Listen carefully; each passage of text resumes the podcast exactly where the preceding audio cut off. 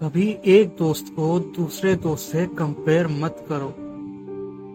हाँ ये चीज़ हम अक्सर करते जब कोई नया इंसान हमारी ज़िंदगी में आ जाता है, हमारा दोस्त बन जाता है तो हम पुराने दोस्त को जैसे भूल ही जाते हैं। जब हमारा पुराना दोस्त हमें कॉल करता है तो हम बताते हैं कि आज मैं उसके साथ यहाँ गया, वहाँ गया।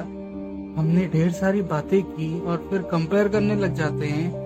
कि देख, ये मुझे बिना बोले मिलने आ गया और तू तुझे मैसेज करने पर भी तू एक बार भी सामने से नहीं कहता, मिलने नहीं आता।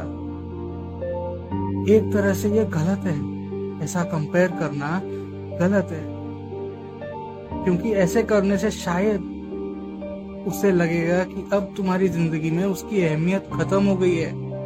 वो जो बातें थी हमारे दोस्ती में, वो अब नहीं रही। और तुम उसके इस बात को जलन का नाम दे देते हो। क्यों? क्योंकि उसे तकलीफ़ हुई। एक बात ध्यान रखो, किसी दोस्त के सामने दूसरे दोस्त की बातें करने से और एक दोस्त को दूसरे दोस्त से कंपेयर करने से थोड़ी तकलीफ़ होती है, पर जलन नहीं।